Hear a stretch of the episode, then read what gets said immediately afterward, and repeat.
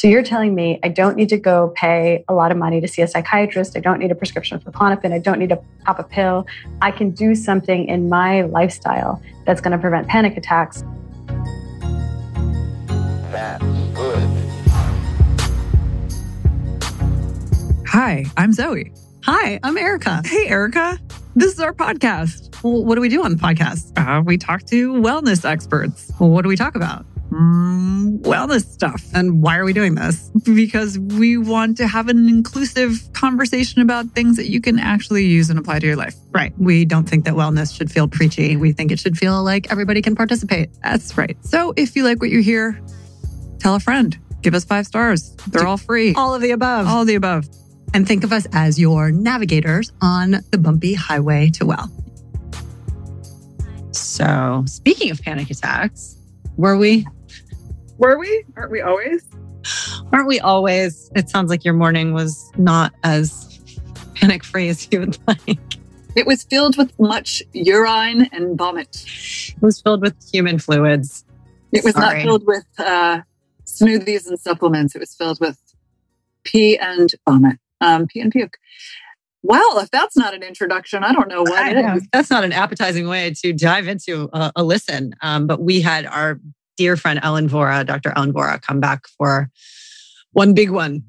She's such a she's such a well. She's writing. She's finished her book, which we will learn about quite soon. Which I'm so excited about because it's all about stress and anxiety, which is no stranger to us and pretty much anyone on the planet at the moment. So it feels like a pretty. It's uh, it's worth a listen. Like, are we still writing and talking about stress and anxiety? Well, yes, we are because it never fucking goes away. But um, no, we wanted to get like real, real granular and specific on this because I think the whole concept of panic attacks is very broad.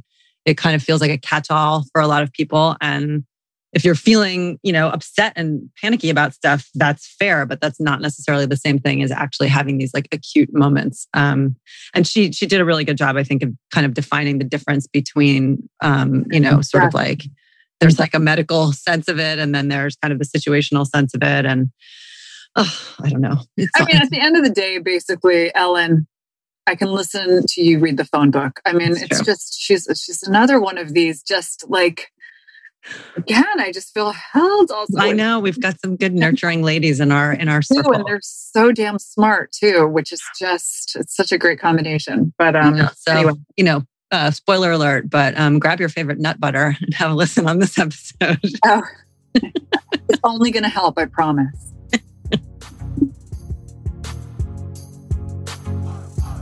So, what if I told you your morning coffee could make you smarter? Or that your afternoon dark chocolate habit could also provide the most powerful immune support available in nature? You'd probably say I was full of shiitake.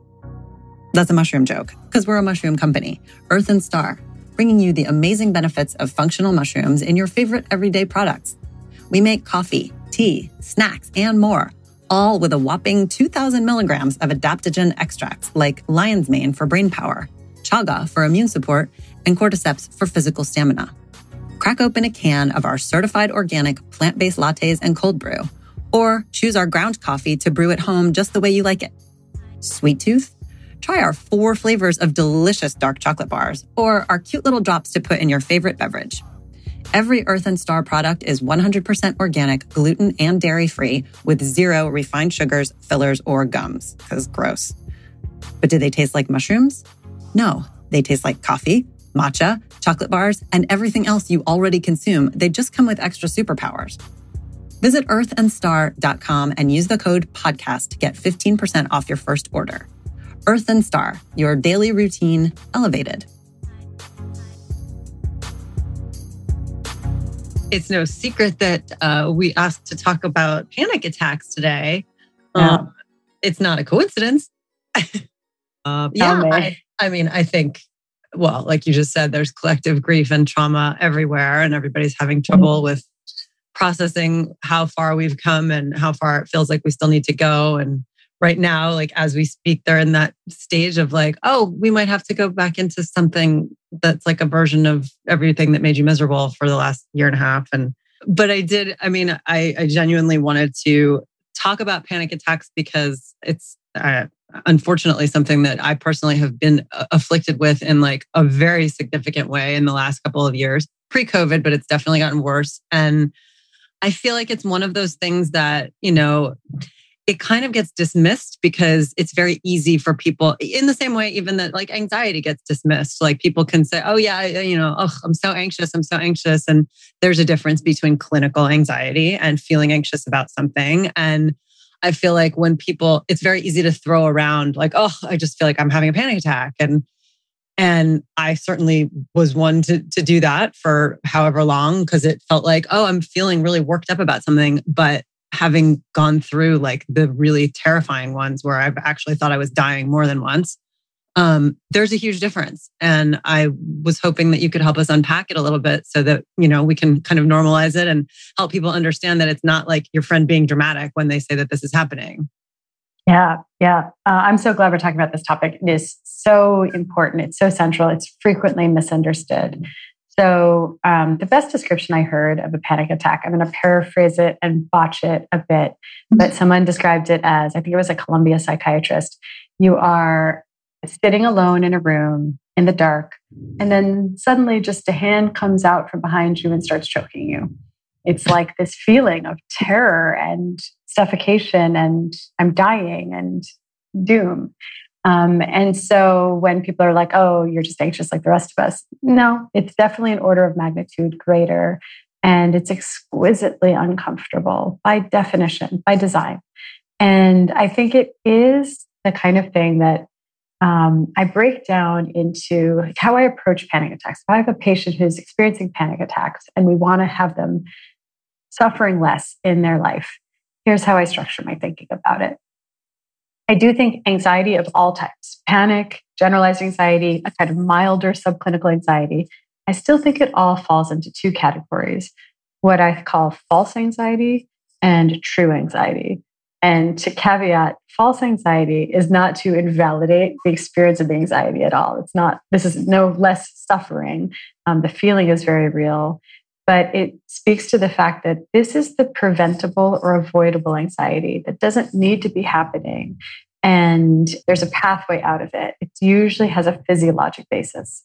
And so that's where we start to look at things like, and we'll go into these a bit in depth, but things like blood sugar, things like caffeine sensitivity, relationship to alcohol, sleep quality, breathing quality. Like, are you breathing through your nose or through your mouth? How's your diaphragm? And you know all the fascial holding patterns like we've talked about before together um, how that can get stuck in a holding pattern that's not helping us breathe fully. And you know gut dysfunction inflammation all of these things that can communicate to the threat detection centers in the brain. There is a threat detected freak out. And so that's one approach and I'll start there. That's the low hanging fruit. That's to me the without which not. Like there's no amount of psychospiritual healing we could do that if somebody is just in a dynamic with their blood sugar, that's going to create panic, even if everything else in their life gets into alignment. And so we work on that first and get that tucked. And then beyond the false or avoidable or preventable anxiety is what I call true anxiety, or you can think of it as purposeful anxiety. And that's where it is some inner truth, basically tapping us on our shoulder and saying, hey, something's not right here. Please pay attention to this. And we happen to live in times where there are a lot of calls to action available to us. Somewhere on the interface between false anxiety and true anxiety exists one thing, trauma, which we can talk about. And another thing is our relationship to what's wrong in the world at large. And I think we as humans are designed to be aware of a certain amount of what's going okay or not so okay in our community around us. But we evolved in the conditions where you could only know, you know, so many people. Maybe you knew up to 100 people. Maybe you knew up to a certain radius of geography. And now, you know, for increasingly, we've been aware of more people, more things going on. Now we're you know, connected through the internet, through our smartphones, through social media. And I think that broadening of our awareness of what's going wrong in the world has, in certain ways, been even amplified by the fact that more and more now, mm, companies that are competing in the attention economy, that want to own our attention, they realize that if they prey on our fear response, if they instill some amount of fear, uncertainty, or doubt, they own us. We're going to rubberneck, we're going to stay tuned, we're going to click, we're going to keep scrolling. And it really exploits this aspect of us, this true anxiety aspect of us, which is I want to be concerned. Like if someone's hurting, I want to pay attention and see how I can help. And it's a beautiful pro social quality that humans have. It's being exploited right now for money in certain ways. Mm-hmm. It doesn't mean it's not true that there is suffering all around the world, but the people that are bringing this into our awareness are not necessarily doing it for the most virtuous reasons. They need our attention as the current commodity. And so I think all of this comes together to create this moment where there's all these pressures on our physiology, on our psyche. It's just, it's just too much. It's too many stressors. It's too many threats to our threat detection, detection center in our brain. And we're basically constantly operating from a place of, holy shit, things are bad. And some of it we can chip away at, some of it we can respond to, and it can kind of transmute into a feeling of purpose and duty. And so I think that's what we're working with. That was a long winded answer. No, so thorough. As usual, um, it's so interesting because when you when you talk about the piece specifically having to do with you know we're now you know like social media right? We have access. We see everything that's going on globally. You know when i think about specifically like younger kids, how how you know there are all these like higher rates of depression and anxiety and whatnot, and it's tied to social media. I always just think it's because it's sort of like the, the comparison, the sort of like fear of missing out, you know, the sort of like that aspect of it is what's contributing to this like weighty kind of feeling of like, you know, everyone's life is better than mine and therefore I'm depressed and sad. But I think that that's a whole nother point that you bring up that I don't think about often enough, which is like we're also just looking at like devastation like around the world. Like we're looking at horrible things going wrong everywhere, right? So that we didn't, you know, we we didn't have access to like even 10 years ago. I think that social media issue, like it's there's a four prong reason. There's probably many more prongs, but here are the ones that immediately come to my mind, like why it's so detrimental to our mental health. As you brought up, there's the compare and despair experience of like it's FOMO in your face, which by the way impacts females more than males because we're sort of designed to be like, am I included in the group? It's a little different than am I hunting in parallel with the other males? Like it's am I included in the circle of women helping each other? And so when we feel left out, it hits us even more on a raw biological level. Um, but then there is also the way that I call it the banality of fear. It's kind of like for these banal reasons of media companies, news networks just trying to sell more advertising revenue. They need to own more, more of our time, more of our attention, more of our eyeballs and our clicks, and fear sells. And um, that's a piece of it. I also think that there is just the sheer impact it has on our circadian rhythm because it's the phone screen emits blue spectrum light. If we're looking at that at 9 a.m., okay, fine no big deal. But typically, we're looking at it after sunset quite a bit. And that's sending a message through our eyes up along the optic nerve to a part of the brain called the suprachiasmatic nuclei. And that's basically always scanning the landscape for light cues to tell our brain what time of day it is. And originally, this design was foolproof because we were on the proverbial savannah of evolution. And if it was light out, it was by definition daytime. And if it was dark out, it was by definition nighttime. And so we were able to get tired at night and sleep deeply. And these days, if we're looking at TikTok at 11 p.m., it's basically telling our brain, Good morning, the sun is rising. And our brain is thinking, That's weird. I feel pretty exhausted, but okay, if you say so, sun. And then we suppress our melatonin, we secrete cortisol, our stress hormone, and it makes us feel awake and alert. And then we're like, Oh shit, I have to fall asleep. I have an important meeting tomorrow. I need good sleep. And then we can't fall asleep. We're tossing and turning. We have that second wind feeling of tired but wired. And the fourth prong is just the opportunity cost of when we spend time on our phone, what we're not doing. You know, for kids, they're not, you know, obviously this ties into the kind of free range parenting concept and safetyism that like we're not just out on our bikes exploring the natural world or like finding toads in the grass. We're just not out in nature, not outdoors, not being physically active, not connecting with other humans. We're just in our little digital silos, connecting, but in this sort of like the way artificial sugar relates to real sugar. It's like, yeah, there's that taste of sweetness, but there's a chemical aftertaste. And I think, like, you know, even in adulthood, it's not that we're supposed to be out biking and finding toads, but maybe we're supposed to be connecting with the people in our lives mm-hmm. in person and that that would actually help us feel held and safe and supported and witnessed and like just meet all those fundamental human needs in a way that we're not fully getting when we're half in the room half in the world of our phones.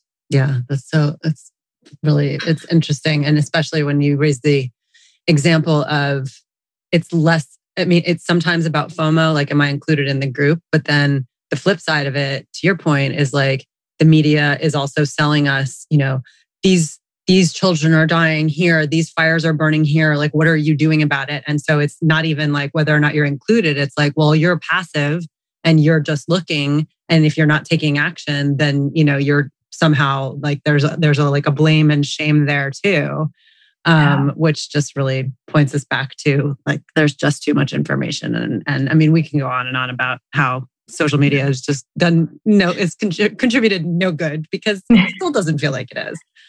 There's some like, good maybe that it's contributed, but we I don't know if it's no, worth is, and I hate to. I, I, I, feel like I'm so so aggressively anti. I, I feel like every single day I'm just like ah, I'm like two seconds away from just canceling this stupid Instagram account. I've never had a Facebook account, and now I know why. But like, I mean, it's just it's like it doesn't bring enough positive positive no, anything. It's not um, additive. Um, and yes, I guess the FOMO in me is going to kind of like win. Uh, but but um, but I, I want to ask. So, you know, there's so much talk about stress and how stress is stressing us out and sort of like down downward spiral. Um, but when I mean, you started to touch on it a little bit earlier. But what I mean, when is stress has obviously been around since like the dawn of man. We do need it. Anxiety specifically like you said it serves a purpose it's like tapping you on the shoulder saying like hey like you might want to actually pay attention to that but like how do you know like when when do you know like when it's actually being useful and when it's not and i know that's not a very yeah. question but it's like and maybe there's no answer to it but it's I feel like I'm specifically like so conscious about like lately being stressed out and I fight it so hard. And it's just like I'm constantly thinking about like not having anxiety or not being stressed. But then I'm like, well, actually, maybe I should be stressed about this shit. Like maybe there's a valid reason and I'm not paying attention to it because there's just been so much in the air about like, how to cope with your stress, how to deal with your stress, how to like put it aside, how to get it out of the way. And it's like, well, when should I be paying attention to it? Like, it's really interesting. I think I'm going to do just a bunch of like thinking out loud on this. I think you just, it, it occurred to me just now as you said that, like, part of the way that modern media is like this is like these strategies for managing your stress. It almost reminds me of like early wave weight loss advice. Mm-hmm. It's kind of like restrict your calories and you're going to lose weight. It's like for tomorrow, maybe. And then, you know, then all hell breaks loose. And I think that we're sort of still in a, in a phase where it's like, okay, add these practices to your morning routine to decrease your stress. And you're like, oh, okay, that makes sense. Good idea. And then if you actually try to put that into practice, you're like, wait, my morning routine? That's not what my morning looks or feels like. That doesn't always feel like so realistic or helpful at the end of the day because then you just have more to dos, more schedule clutter, and it sets you up for feeling like a failure once again. It's like, well, I didn't do, I did my morning routine for two and a half days and then I fell off, and now oh, I can't even do this. I'm more stressed about it. On a different note, there's that feeling where we are really attached to productivity and we we like that version of ourselves that's like superman superwoman go go go we're a machine and i was recently talking with a patient who you know she that was part of her identity was how she was so productive and so ambitious and had that drive and then she had a lot of struggle in her life a lot of trauma and she's exhausted and a big part of what we've been doing for many years is helping rebalance her nervous system, reprogram her limbic system, help her reclaim some relationship to a feeling of calm. And I think we've made great strides. And now she is more calm and less stressed and less driven. And that doesn't feel good. She wants that. And it kind of reminds us how we feel when we're like running on fumes. And it's like, okay, I'm like running on an empty tank, but I'm going and I'm just like, just don't get in my way and I'll just keep going. There's a momentum to it. And I think that to connect back to a positive form of stress, or what some people call eustress, for whatever reason, the combination of words I use in my mind when I think about this is psilocybin and Beyonce. It's basically when I'm working on writing, right? I'm trying to write the book and I don't want to just run on fumes or be driven by the motivation of fear and stress. I think about art that inspires me. Beyonce represents that for me. I could choose something more high art, like, oh, Hilma af Klint inspires me, and she does. But let's be real, Beyonce is easy. I open up search on my Instagram and I see a video of Beyonce just nailing something. And I'm like, okay, I am reinvigorated with the drive to write. And psilocybin, kind of connecting to my own inner source creative energy, not from a place of running from I'm not enough, but from a place of running toward like this essential human drive to create. And I think that when it comes to stress, we're in a habit. We're in a habit of feeling stressed, feeling scarcity, feeling overwhelmed. Now, often it's very real. Like, like there's so many very real things to be stressed about. And there truly is tragedy, and there are pandemics, and there are natural disasters, and there's you know injustice and racial inequality and economic inequality and it's just we are up against all of these very real stressors. And this is not sort of speaking to that. That's true and that's real, and we have to contend with that. But I also think that we can choose for ourselves a slightly different mindset in relationship to it, which is one of I am enough, I will have enough, I will be enough, I'm okay, and kind of focusing on all I can do is do my best. And just shifting away from that feeling that I think we're indoctrinated with, which is you're not enough, you're broken, you need fixing, buy my product, do more, do this, add this to your life. I think we can reclaim a certain amount of actually in my flawed state of like not being amazingly productive, I'm already enough. And in my flawed kind of like not perfectly winning the game of life, I will be enough. And just recognizing that it's it's enough and we're okay. So this makes total sense. And I think it's uh, so much of it is, uh, you know, it's, it's so intuitive that it's, it's almost like so glaringly obvious that we overlook it. But I do want to like tie it back to the actual kind of experience of when you're in it because I mean, just the way that you broke it down earlier when you were talking about like the false anxiety versus true anxiety, I actually feel personally that I fall into the former camp, which is like it seems like it's more of like a blood sugar. Like it seems much more physiological for me than it does circumstantial because I don't like, again, personally, a panic attack will sneak up on me. And it's not something that happens in the face of like a stressful situation where I'm feeling overwhelmed. When I'm feeling overwhelmed and when I'm having like stress responses, is when that self-talk actually i feel like i can i can do that and I can kind of get myself into this place of, I think I, one time, it was, was some meditation I was listening to one time They described thinking about anxiety as though you are sitting inside a house watching a storm. So you're close to it, but you actually are safe and dry, but you're watching it all around you. And that visual was really helpful for me. And so I feel like in those moments, that self talk does kick in.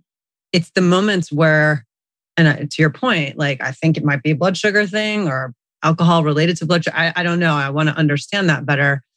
Self-talk does nothing in those moments when when it actually does feel my heart is pounding out of my chest.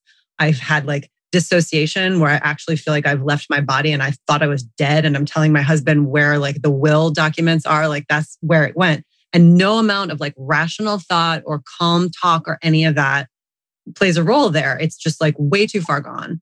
So, I mean, I guess the question is: A, is there is there a a, um, a kind of a tool, a self talk tool that actually can be employed there that I'm not aware of, or is it just actually has nothing to do with it? and B, if it is all of in that camp, then you know, then what do you do? Because right now the answer is Klonopin, and I don't want that to be the answer. Yeah. Uh, Erica, I'm so glad you brought this up. So there's a lot to be said about this. Caveat number one one is that don't even bother with the self talk. the panic attack is what I call the point of no return. Like everything about false anxiety, self talk, all of that is sort of changing your threshold likeliness to trip into a panic attack. So, like, do all the work up front. But if you're in it, fuck all that. It's not the time for it. It just actually snowballs the experience. You don't you don't need to try anything there. In a sense, the only thing to try once you're in a panic attack, I think I found there's maybe like three things that are effective. One is grounding in the present moment. So that's rather than the sort of future tripping, the narratives, the stories we tell ourselves about I'm dissociated, I'm already dead, let me tell my husband about the will. It's basically what can I see? What can I smell? What can I touch? What can I taste? It's just like training your attention on the present moment, which mm-hmm. can sometimes be like the the garlic to the panic vampire. Sensory things are helpful, splashing water on your face, opening the window for a blast of fresh air, going outside and just having a totally different sensory climate around you. Like if you have kids, if you have Play Doh around, like touching sensory things, a bucket full of rice, like these sorts of things can sometimes help ground us in the present moment as well. But what I find to be most useful is actually it's it's understanding the tension between resistance and surrender. And we want to resist pain naturally. We want to resist panic because it's fucking uncomfortable. But in a way, anxiety wants us to resist it and like it loves that that pitting, it loves that duking it out with us. We want to strong arm it and resist anxiety. And anxiety is like, oh, I got this. I'm gonna, you know, the more you resist, it just doubles down. And so when we surrender to it and say, all right, I'm panicking, let's do this. I'm in natural childbirth. Let's do this. It's like not something that comes naturally to say, like, let me just dive into this. But for whatever reason, that paradoxically makes it a little bit less overwhelming and less difficult and shorter lasting. So the surrender okay. into it and acceptance of like, okay, this is my body in a stress response. It's a panic attack. It's big. It's exquisitely uncomfortable. It's overwhelming let's dive into this wave, let it turn me upside down, and then trust that I bobble up to the surface of the water on the other side, which you always do with panic. Oh my God. So crazy. That's fascinating. Yeah, that that's I've tried. Like it's just like it's that sort of like tapping into. I don't know. Maybe it's like some kind of executive, but like something that brings me into like this part of my like like I'll just count down. Like if I'm actually sleeping and I will wake up, or like if I have a panic attack or I'm just having like crazy anxiety, like really counting backwards, just sort of like something like trips in my brain, or I can like focus on that. And I guess it's it's just distracting in a way. It's really interesting you say that. This kind of relates to conversations we've had in the past around psychedelics, like the, the default mode network, where we hang out when we're not doing a task, is like future tripping and dwelling on the past. And panic loves both those states, especially future tripping. T- doing a task like counting backwards or subtracting like by sevens from 100, anything like that puts your brain back, back in a task oriented executive function state. And so it can take you out of that in that way too. And, mm, you know, I don't mean to say the sort of like surrender thing is easy. It's so hard. But you do want to just be aware that our instinct is to resist and that that exacerbates the anxiety. And so you just want to play gently, lovingly play around with that interface and just sort of recognize the resistance and be like, there I am, I'm resisting it. Okay, understandably. And then you just sort of like see if you can dive in. And so all of this is sort of what do you do at the point of no return? But going back a step to the false anxiety concept, which is my favorite part to focus on, is basically there's so much we can do to prevent anxiety from happening in the first place. And I think that's where the magic happens because, like, resistance is one thing, but not panicking in the first place is great. This is the part where you're going to tell me to stop drinking like caffeine and alcohol. And you got I'm, it, Zoe. I'm going to resist. yeah. So there we go. I mean, yeah, that, that, that's it. Take out all fun and joy from life, and, and yeah. we're good. We can we can wrap up. So okay, I think that it's um it's different than that, though. It's well, it is that, but it's um, I'm gonna I'm gonna try to say it in a way that like gets buy-in.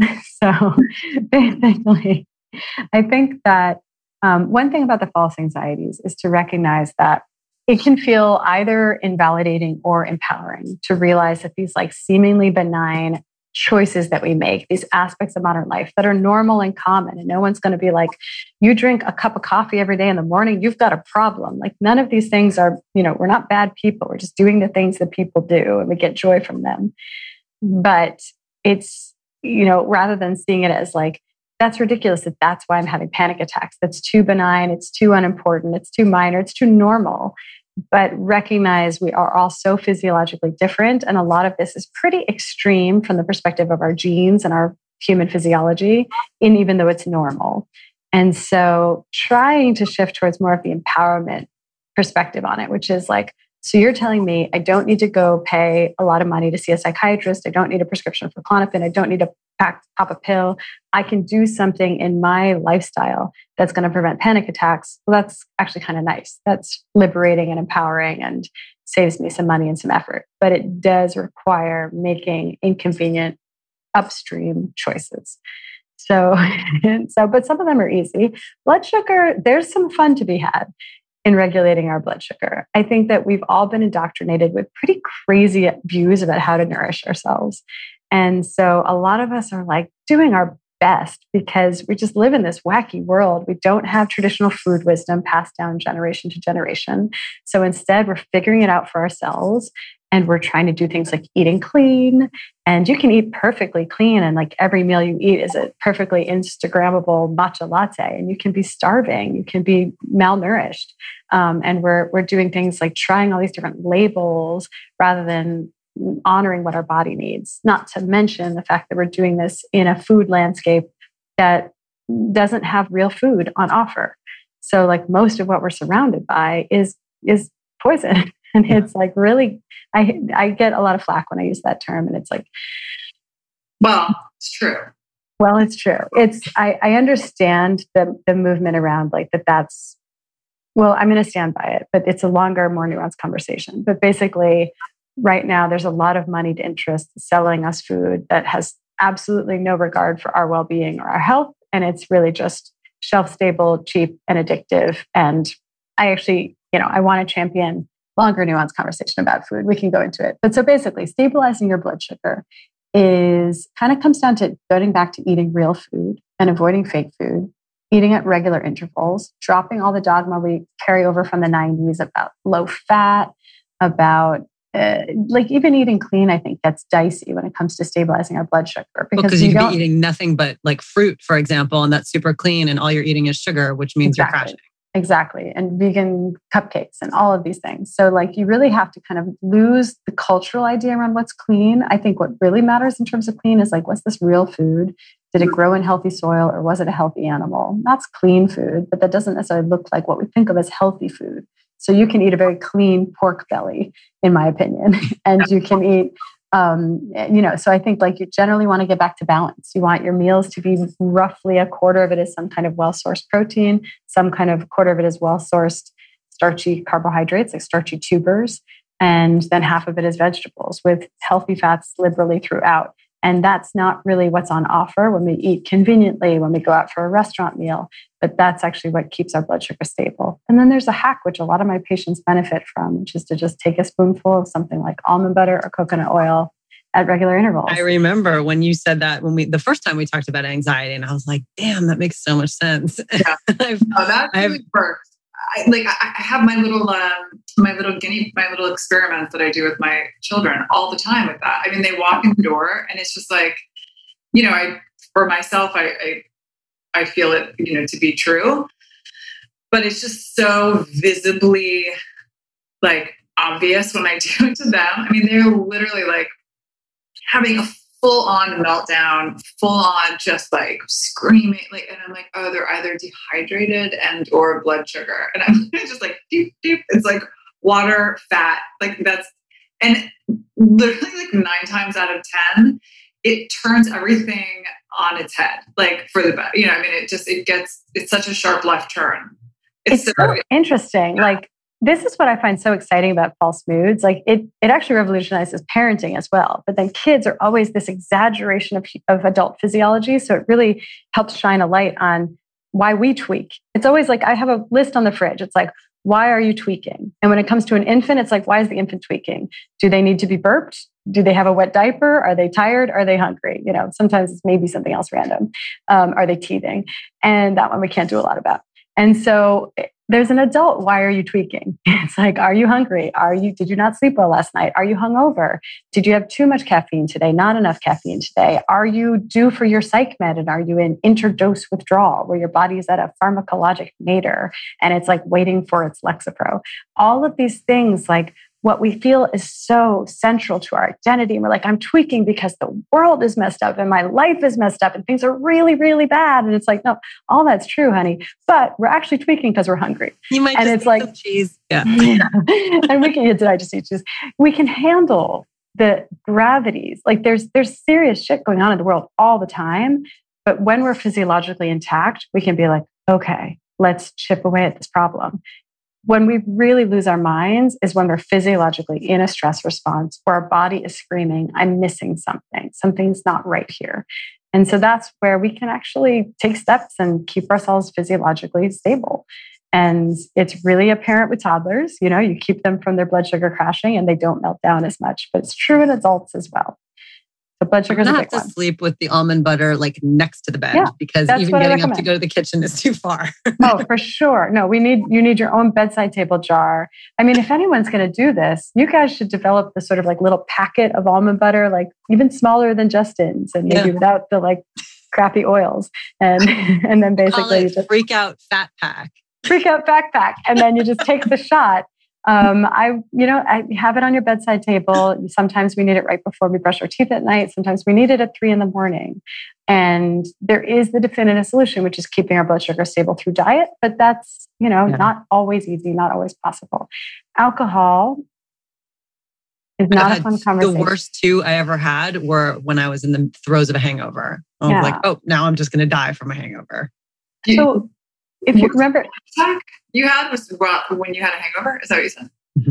Yeah. Two So of the for worst. anyone who's read Gretchen Rubin, I actually haven't read her book. I just know her like take on it.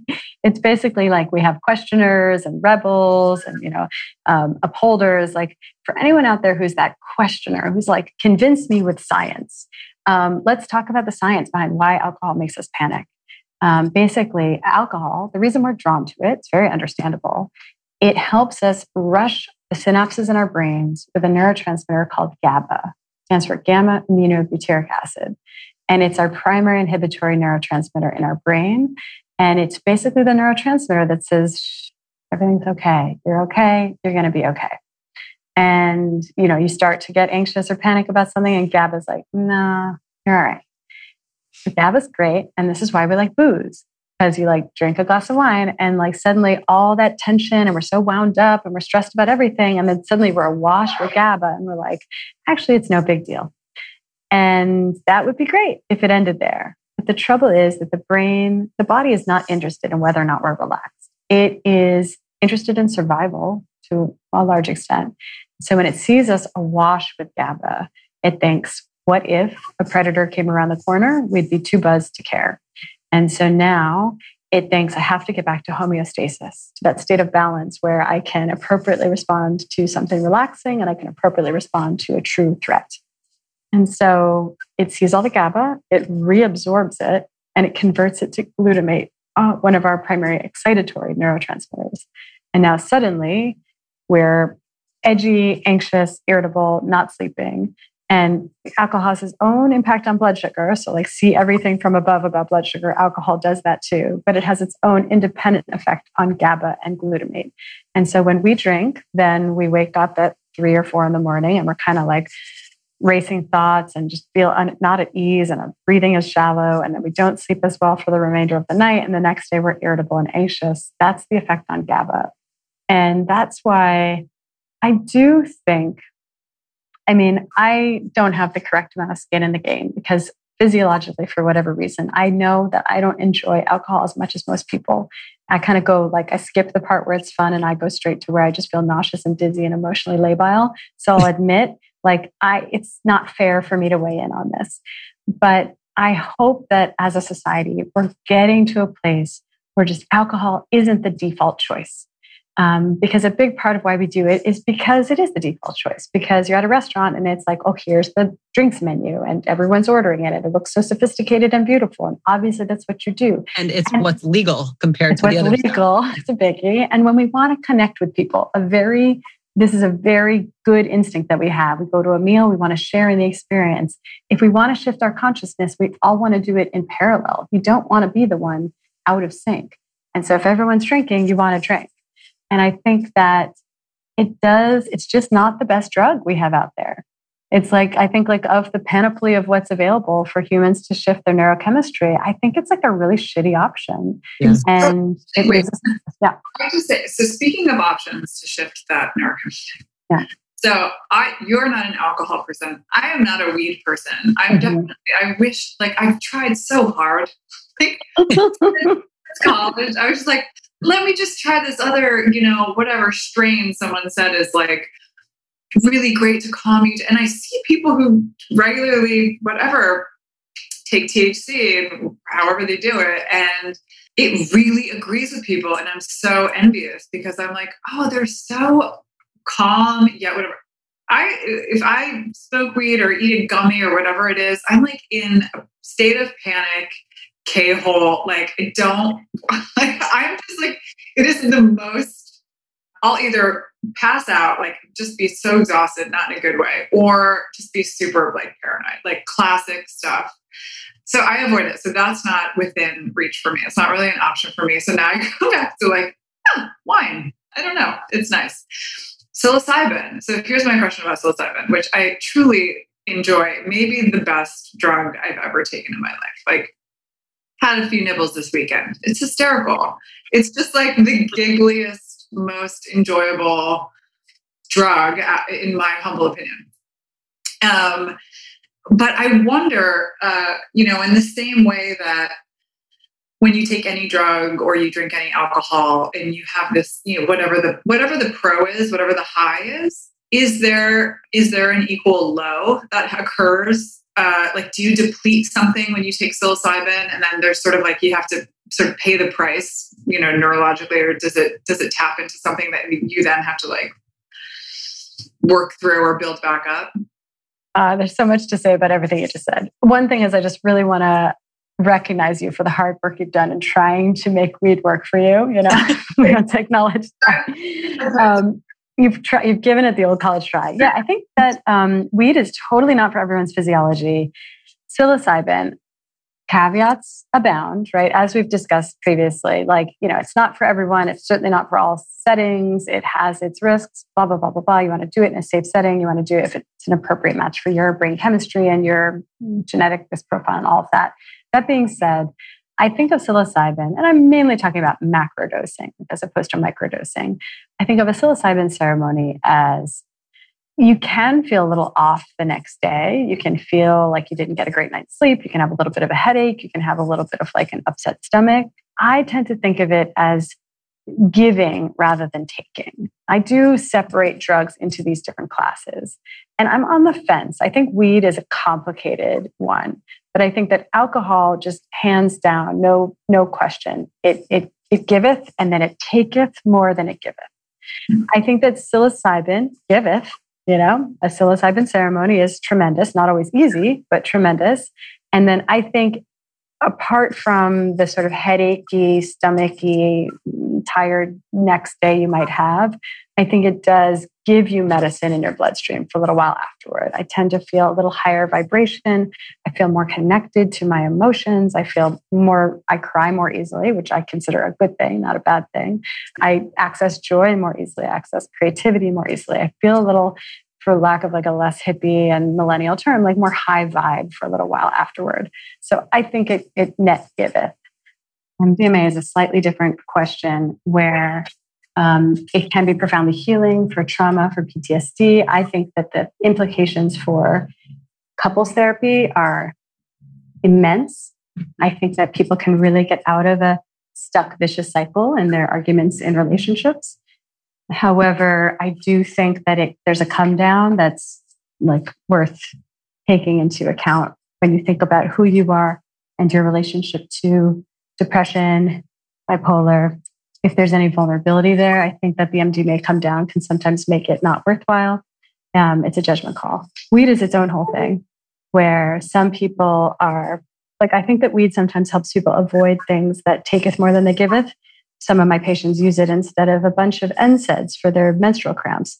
Some people use it to help get off of benzos. There are ways that I think it really is net positive. And then I, I also have patients for whom it seems to just be slowly numbing them out, taking them away from their lives a little bit. So I don't think it's an easy answer. I do tend to think that, that cannabis works well when we come to it in, in somewhat of a sacred way, like make a ritual of it once, maybe twice a week, rather than like a daily use relationship to it. Mm-hmm. Um, did that even answer the question? I'm trying to think.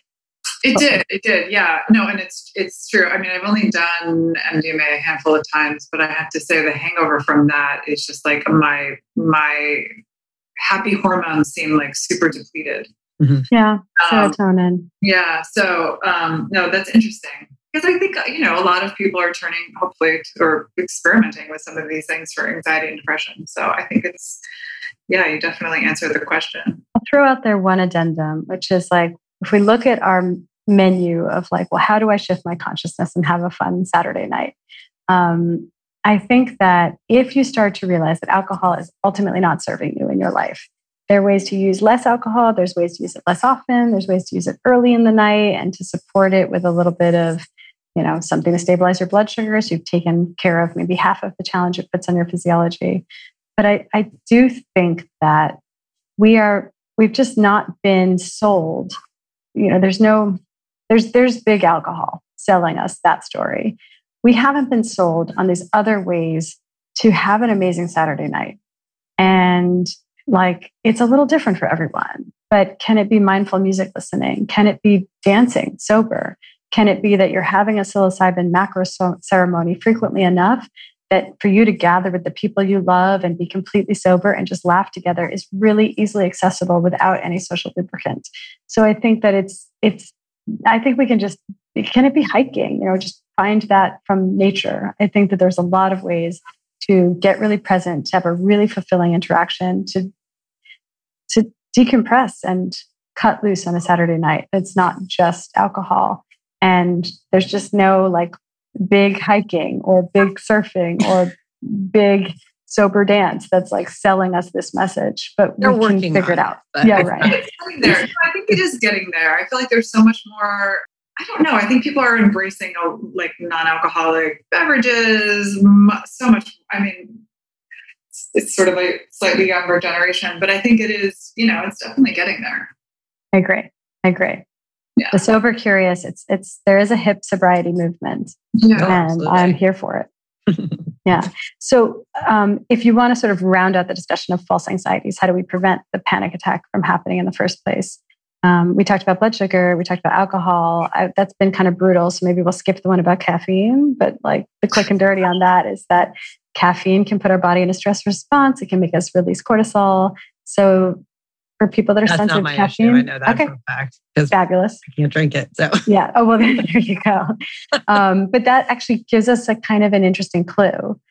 Um, you can't drink it because it makes I your get nervous heart palpitations system. from regular coffee, and I love it. And I love. I have a serious decaf habit, but um, I have like one cup of regular coffee, and I will be sweating and heart pounding for half an hour.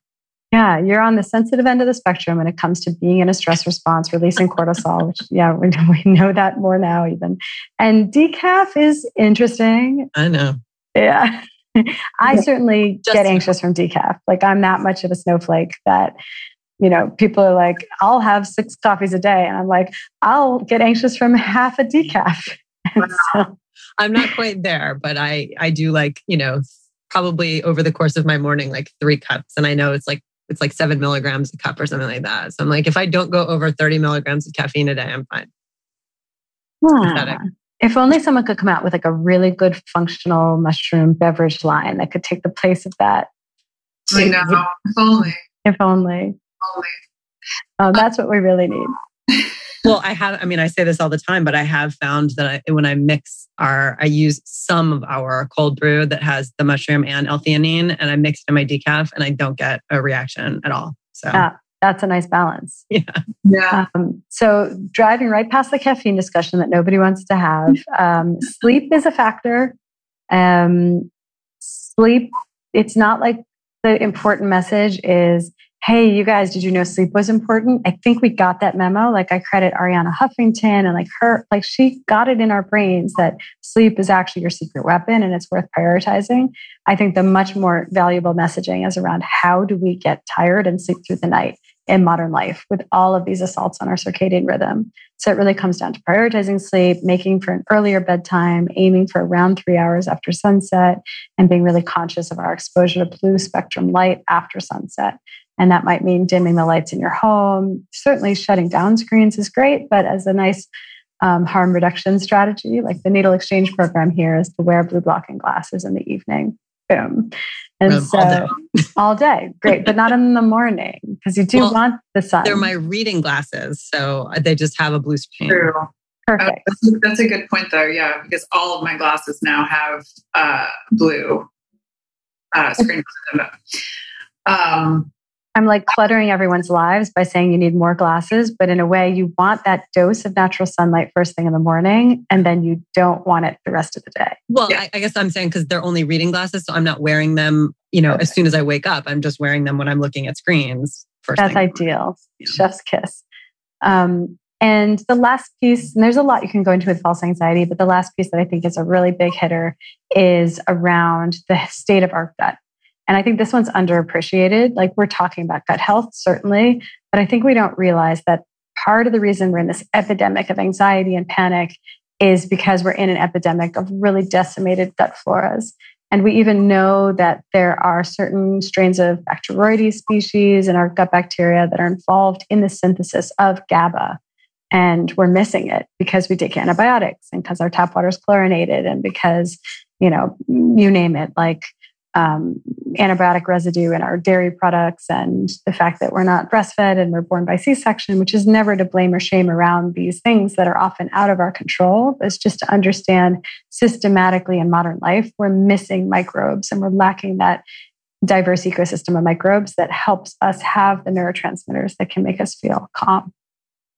Do you recommend GABA supplements, or do you feel like it's not because it's not going to be naturally synthesized? It's just never going to be the same.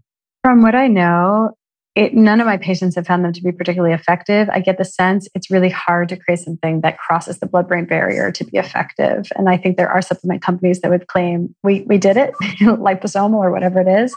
But that hasn't been the pathway that's been most successful for my patients. It's been gut healing, it's been um, promoting GABA in all these other ways, minimizing alcohol, avoiding benzodiazepines, chanting, cold water plunging, cold showers, gargling salt water. It's random things, but it's like basically working with the vagus nerve and working with our like acupuncture, Reiki, craniosacral therapy, yoga, meditation. All of this just helps us have healthy GABA levels naturally. That's interesting. interesting. Yeah. I did take a supplement for a little while, and all it did was make me feel like I felt groggy in the morning, but it didn't Yeah. actually help me feel That anything. didn't do anything for me either. I tried it. Um, Can I just ask you, because I know we're running a little bit close, um, but I just want to talk about the type of anxiety that I've been having lately. and I feel like it's on the opposite end of maybe what it's not so physiological. I think it is maybe would benefit from um, some strategic like self-talk. Um, and I think it falls, I, I, I hope it's, I imagine it's somewhat common, particularly if you have children. But I think that there is like this new um, anxiety that like recurringly like creeps up for me, which is around uh, basically around dying. So I'll just back into it. Okay, I'm gonna die early, prematurely. I'm going to. I'll have done it to myself because of like things I basically because I didn't take care of myself the way I was supposed to take care of it now I'm putting my, or like some catastrophic thing will happen and then my kids will be orphaned. And it's like, it's this crazy, it's this crazy downward spiral. But it, it's kind of, there's a lot of catastrophizing, right? Like it, that happens. And I, I don't know if that is like a product of having children and you literally like constantly go through every single thing that could go wrong that would basically like take you out of their lives or whatever. Um, So that is a big one for me, but it's often triggered by having an enjoyable experience, right? So sometimes if I'm like, oh, I'm going to do what, like, take some mushrooms, I'm going to like, but in what, and however I'm putting myself in harm's way, quote unquote, it's quickly dashed by like whatever that joy is, is dashed by this sort of like fear that now I've like done something wrong. This like catastrophic thing is going to happen, and like my kids are going to die because I I've made poor choices. how, like, how is that a normal? Eat some peanut butter. Just eat, eat a spoon of, of gabagoo, gabagoo butter. Like what? What do you like? A, do you think that that's somewhat typical in your experience? And B, how do you sort of like talk yourself out of you know, talking to yourself like you're a horrible, irresponsible person who's putting your children in harm's way because you've made poor life choices. Yeah. Um, first of all, obviously completely normal, especially in parenthood. I think, especially in motherhood, it's almost like when you get pregnant, there's this like engorgement of a gyrus in the brain that's basically designed to be like, oh God, what about this? What about that? Anticipate this negative consequence. So, normal, absolutely. I think that um, two quotes come to mind around this. One is Glennon Doyle's discussion from her book Untamed about the ache. The ache, where she describes it as when we love something so much that we just we think, oh God, they're gonna die. I'm gonna lose this person. It's gonna hurt too much. And earlier in her life, she felt like the ache was saying, like, this hurts, so leave. Basically, don't get close, don't get vulnerable, don't set yourself up for devastation. But she came to realize the ache is actually here to communicate this hurts, so stay. So this is a very big part of my worldview is to basically go right into those things that are so exquisitely like the stuff of what's good about being in this material human existence, like holding your child on your lap and it's golden hour and they're just perfect age and so cute and so precious. And you're like, I love this thing so much and I want to freeze this moment. And the fact that this is going to change and it's impermanent and one of us is going to lose the other one of us one day, like raises all the most like essential human like feeling of this is unbearable. And right as you hit that moment, that's exactly the, the wave you want to ride through your life. You know, as like in a surfing analogy sense, like you are in the sort of like that is exactly the sweet spot and you just ride that wave. So, right as I'm holding my child on my lap, this happened this weekend where I was like, this is unbearably poignant. I just stayed wide awake to that moment, to that feeling. You don't want to miss it. You don't want to distract yourself with from it with the anxious thoughts because the anxious thoughts take you on a magic carpet ride somewhere else. You want to be right there and just be like, I'm wide awake. This is so overwhelmingly like what matters to me and it's vulnerable, but I'm going to sit right here in the middle of that. That's one piece of this.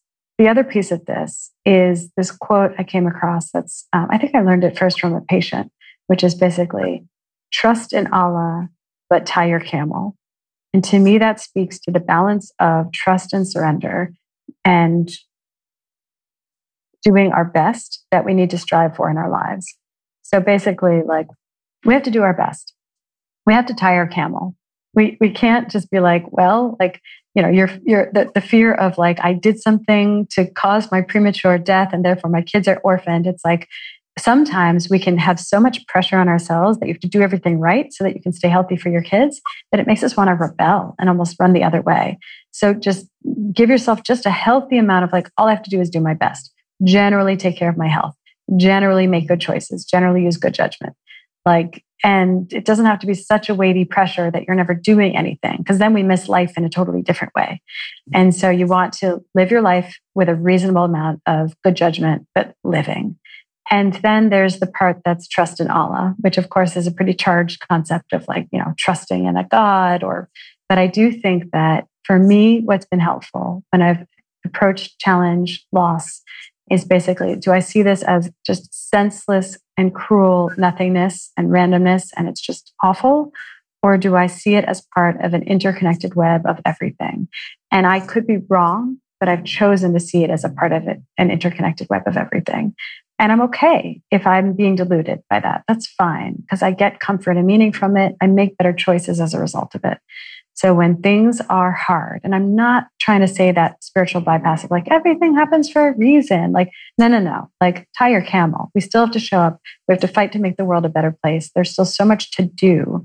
But when things are hard, I do do my best to surrender to it, to allow it, to accept it, and to see it as we don't know how this story ends quite yet. And so a certain amount of you show up and you do your best and then you let go. That is so beautifully put. And oh my God, how many times am I going to use trust and all tiger camel? Tiger camel. It's like the best quote. I, so that is a good one. I don't have any tattoos, but if I did, maybe, maybe, that would, maybe that's the next, next risky behavior you'll right. I was going to say you went to get a tattoo and you got hit by a bus on the way.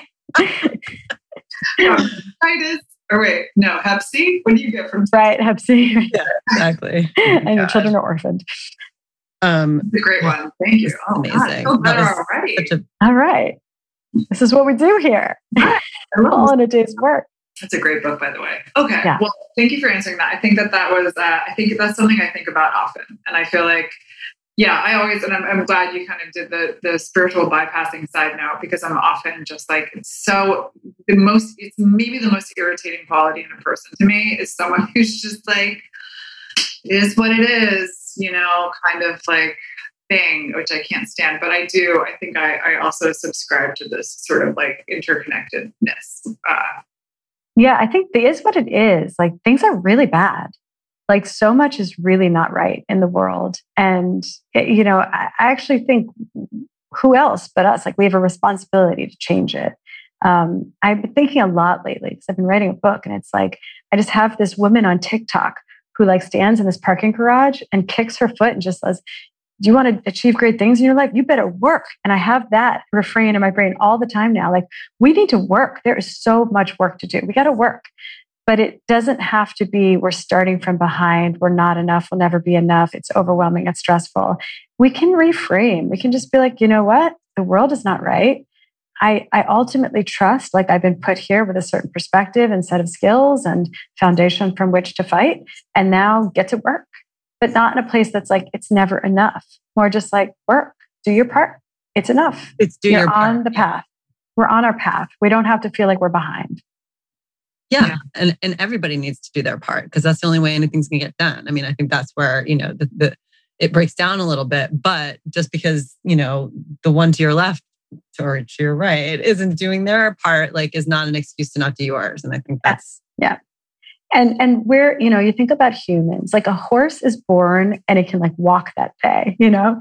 Humans were basically adolescents till we're like 27 like as we get more and more advanced there's a longer incubation period. Some of it happens in utero and a bunch of it happens like in preschool and at home and sitting at home in your basement.